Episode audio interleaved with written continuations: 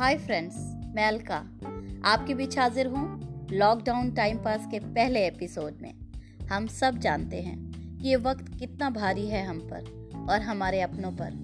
मगर मज़ा तो तब है कि हम मुश्किल वक्त भी खुशियों के बहाने ढूंढ लें। तो कुछ ऐसे ही बहाने लेकर हाजिर हूँ। आज के हालात को हूबहू पेश करती विनीत आशना जी की एक गज़ल के साथ।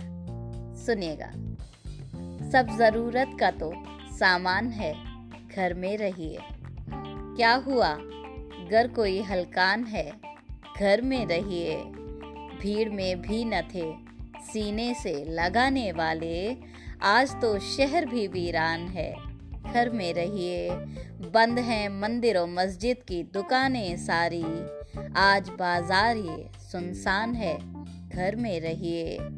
कल तलक मुल्क से बाहर जो किए देते थे, अब तो उनका भी ये फरमान है, घर में रहिए।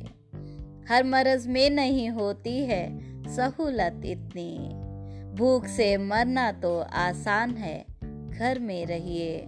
आप दिल से मुझे बेदखल किए देते हैं। अब तो सरकार का ऐलान है, घर में रहिए।